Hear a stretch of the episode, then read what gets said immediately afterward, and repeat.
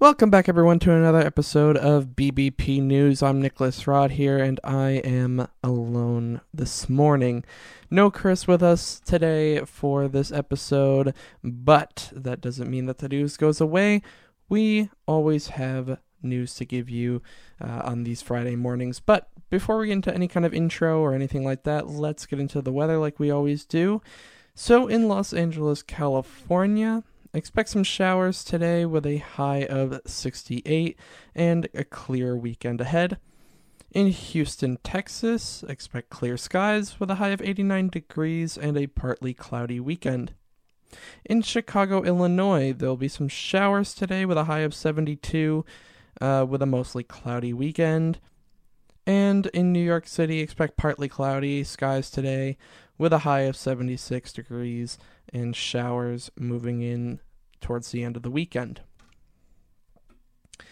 Well, honestly, there's not a whole lot I can say. Um, you know, typically I'd ask Chris uh, what he's been up to because honestly, he always has the best stories. I feel, and I gotta say, um, I'm I'm sure a lot of you would agree. he's definitely got a lot of the the you know eventful stories here, and truth be told, this week's been very quiet. Um, you know, ever since Monday, there's not a whole lot to say and not, not a whole lot to update you guys with. Um, it's been a lot of just working on schoolwork, a lot of um, behind the scenes work for the podcast, and you know, just kind of a typical quiet week. But honestly, I don't have a lot of problems with that. I really don't.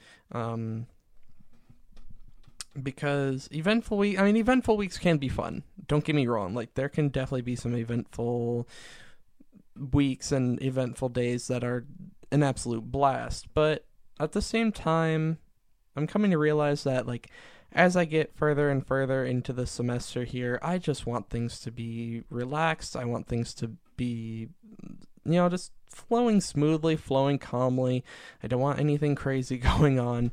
Um I just want to relax when I get the chance. And that's pretty much what this week has been. Um, not a whole lot of craziness, not a whole lot of issue. Um, Tuesday was very nice. I got to visit with my great grandma, who I hadn't gotten to really visit with in so long since before uh, COVID 19 hit us. So that was a lot of fun. And then Wednesday, I got my haircut for the first time since June. So, you know, fun little, you know, fun little events. Tuesday, definitely the best day of my week. Um, and just overall, things have been really, really good. But beyond that, I don't really have much to say. Like I said, hasn't been all that crazy in terms of um, my life outside of here. But there have definitely been plenty of things going on in the news. So let's jump right in. So we have some news and some updates about the debt ceiling situation. Uh, there's some good news and bad news when it comes to the debt ceiling. The good news is that the Senate Democrats and Republicans have reached a deal to raise the debt ceiling until December of this year. And this is by a total of $480 billion. The cloture vote in the Senate was 61 to 38. The bad news here is that it still needs to pass through the House and then it needs to be signed by President Biden. And this is all happening as we are getting closer to the October 18th deadline. Not to mention, even if this deal does go through, we will all have to go through this fight yet again if the deal continues to move forward on its current path and the Republicans and Democrats pass it, it only raises the debt ceiling until December, or in other words, in two months. What happened was Senate Minority Leader Mitch McConnell said Republicans will not discuss the debt ceiling at all until Thursday. They came to the table with two ideas, and that is the one Democrats accepted if this deal does go through, it'll feel like deja vu all over again. And not only will we be dealing with the debt ceiling again, we will also have to deal with the continuing resolution that runs out on December 3rd. Uh, that is if a spending bill isn't passed. But now we move into some talk about flu. We're heading into flu season now, and there are some things that you might want to be aware of. Last year, the number of flu cases was very low. Uh, this is being attributed to the masking and physical distancing done to prevent the spread of COVID 19. And while this was good for us last year, many experts are worried about what will happen now that a lot of those preventive measures have decreased. Many health experts are saying that due to the low number of cases last year, we could be seeing a very intense and severe flu season this year. The CDC is recommending flu shots for anyone six months or older, and CDC Director Dr. Walensky said on Wednesday that it is perfectly safe to get your COVID 19 vaccine and your flu vaccine at the same time and strongly encourages that people do so. The CDC will be launching weekly reports online starting on October 15th that will give data such as flu hospitalizations, deaths, and general cases. But sticking with the theme of vaccines and COVID 19, it is no longer a single Johnson & Johnson dose. Johnson & Johnson has officially applied for authorization uh, for use of a booster shot. The COVID-19 vaccine from Johnson & Johnson is an emergency use authorization for those ages 18 and older. The company submitted its paperwork showing the booster is administered at least 6 months after the initial shot. An antibody protection is at ninefold before the shot and increases to 12 fold after the booster. Of course, this info needs to be approved and studied by the FDA before any decision is made. The FDA's panel is meeting later this month. Uh, they will be discussing the authorization of Johnson & Johnson's booster under emergency use authorization, but they will also be meeting to discuss whether or not to move forward on talks about the Moderna booster shot. The panel is also expected to discuss if you can mix and match vaccine brands when it comes to different boosters. Once the FDA panel makes its recommendation, the FDA either approves it or not, and then it goes to the CDC. And now, talking a little bit about Pfizer. In the next couple of weeks, 28 million young kids may be able to get the Pfizer COVID 19 vaccine. That is because Pfizer announced on Thursday morning it has officially submitted its request for emergency use authorization for use of its vaccine in kids ages 5 to 11. This shot would give about a third of the size of the shot that adults receive. The FDA will review the data and submit it for a recommendation. Like I just told you, the panel, the FDA panel, will be meeting later this month, and this item has been added to their agenda for discussion as well. And these advisory panels will be open for public viewing. Continuing on with the talk about COVID 19 treatments, uh, at the beginning of the month, the company known as Merck announced that they would be asking for FDA approval for a new antiviral drug meant to fight against COVID 19. This new drug is known as Molnupiravir.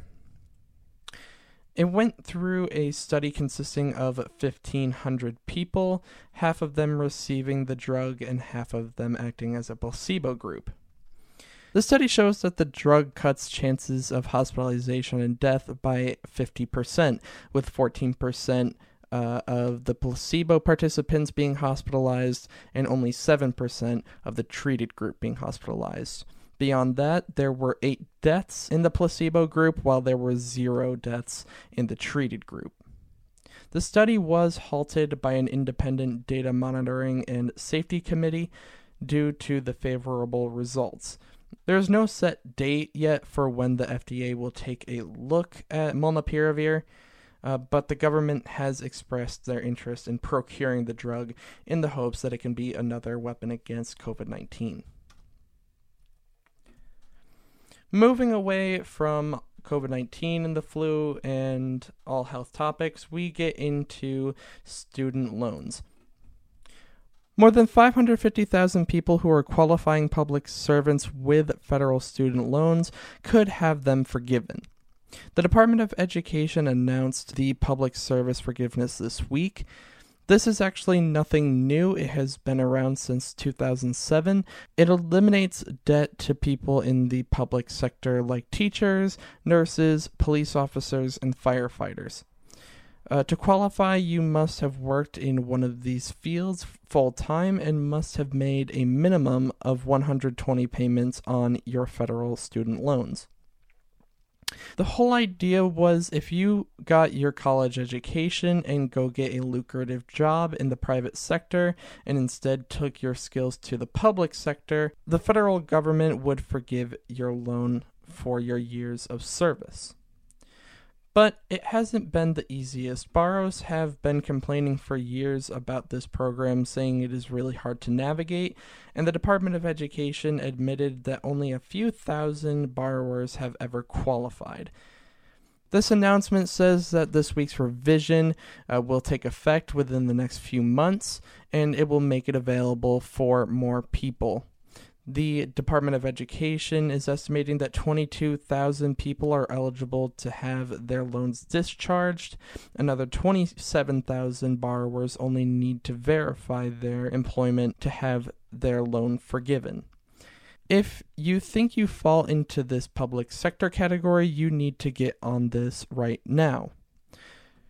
You can go to studentaid.gov/pslf or click the link in the show notes. We have some news about the Supreme Court as they are back in session. This is the first time in over a year that the justices are back on the bench in person. In case you haven't heard, this session is going to be in the news a lot. Uh, this is because the court is going to be taking on some major cases like gun rights, liberty rights, and abortion rights, among many others as well. The case that everyone is talking about will begin on December 1st. The justices will hear a Mississippi case that could directly impact the ruling of Roe v. Wade. Almost 50 years ago, Roe v. Wade made abortion legal across the country. But this Mississippi case directly challenges abortions by trying to make them illegal after 15 weeks. There will also be a case that pertains to gun permits uh, to carry firearms. Maine is also on the docket for whether it can stop uh, state tuition programs from being used to send kids to religious schools. Just because the justices will hear these cases, that does not mean that we will get their rulings and their decisions in the months that the cases are scheduled for. Generally, justices unveil their decisions the summer after. Now we have some news about a school shooting. This took place on Wednesday. There was a shooting at Timberview High School in Arlington, Texas. Police say the shooting took place in a classroom where a physical fight had broken out. Four people were injured in the shooting, and three were sent to the hospital. Uh, these were a 15 year old boy with multiple gunshot wounds, and he was listed as being in critical condition. A 25 year old man had multiple gunshot wounds but was listed as being in good condition. And a teenage girl was grazed by a bullet and was released later that night. All three of these hospitalized victims are expected to survive. 18 year old Timothy George Simpkins turned himself in as the shooter later on Saturday afternoon. Hey guys, just a quick editor's note here. I messed up a little bit. I said the shooter turned himself in on Saturday afternoon. I meant Wednesday afternoon. Just a little mistake on my part. Enjoy the rest of the show, guys. Just wanted to clear that up. He will be charged with three counts of aggravated assault with a deadly weapon. His bond was set at $75,000, which was paid by Thursday, and he was released. A gun was recovered from a street a couple miles from the school. Uh, it is a 45 caliber handgun and is believed to be the weapon from the shooting. However, this has not been confirmed, and more testing needs to be done by the ATF to confirm this. The Simpkins family is asking for forgiveness, and they say that Timothy was protecting himself when he pulled the firearm. Now we get into some rapid news. President Biden and the President of China have agreed to hold a virtual meeting by the end of this year. And Tesla headquarters has officially announced their movement from California to Austin, Texas. And now it's time for some good news. And this story honestly just touches my heart.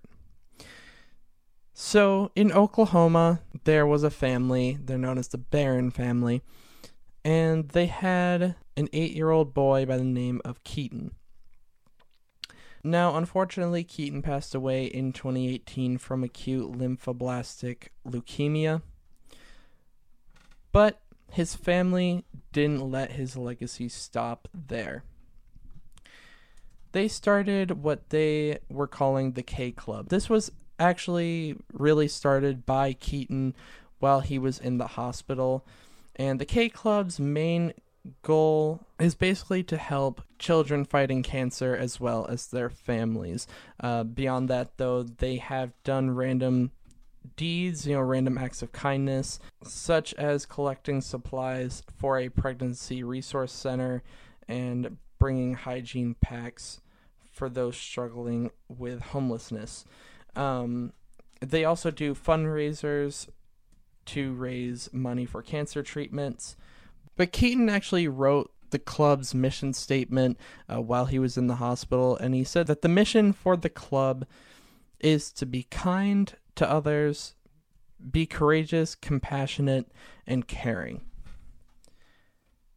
And that is exactly what this family has been doing. It is made up of Luke and Holly, who were Keaton's parents, and seven year old Reed, five year old Holton, and two year old Conley, Keaton's siblings.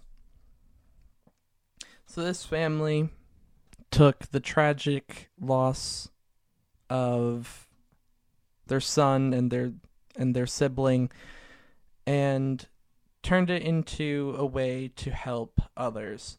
Um, you know, by raising money for cancer research and for cancer treatments, and by, you know, delivering the supplies for the pregnancy center, delivering the hygiene packs for those who are struggling with homelessness, and, and there's a lot more. There's more um, that they do beyond these things and they're just trying to do anything they can to really, you know, just help someone. They know what it's like to go through tragedy. They know what it's like to lose uh, a family member, and you can tell through their mission and through uh, everything they've done thus far that they're just trying to help anyone uh, they can from going through that same pain.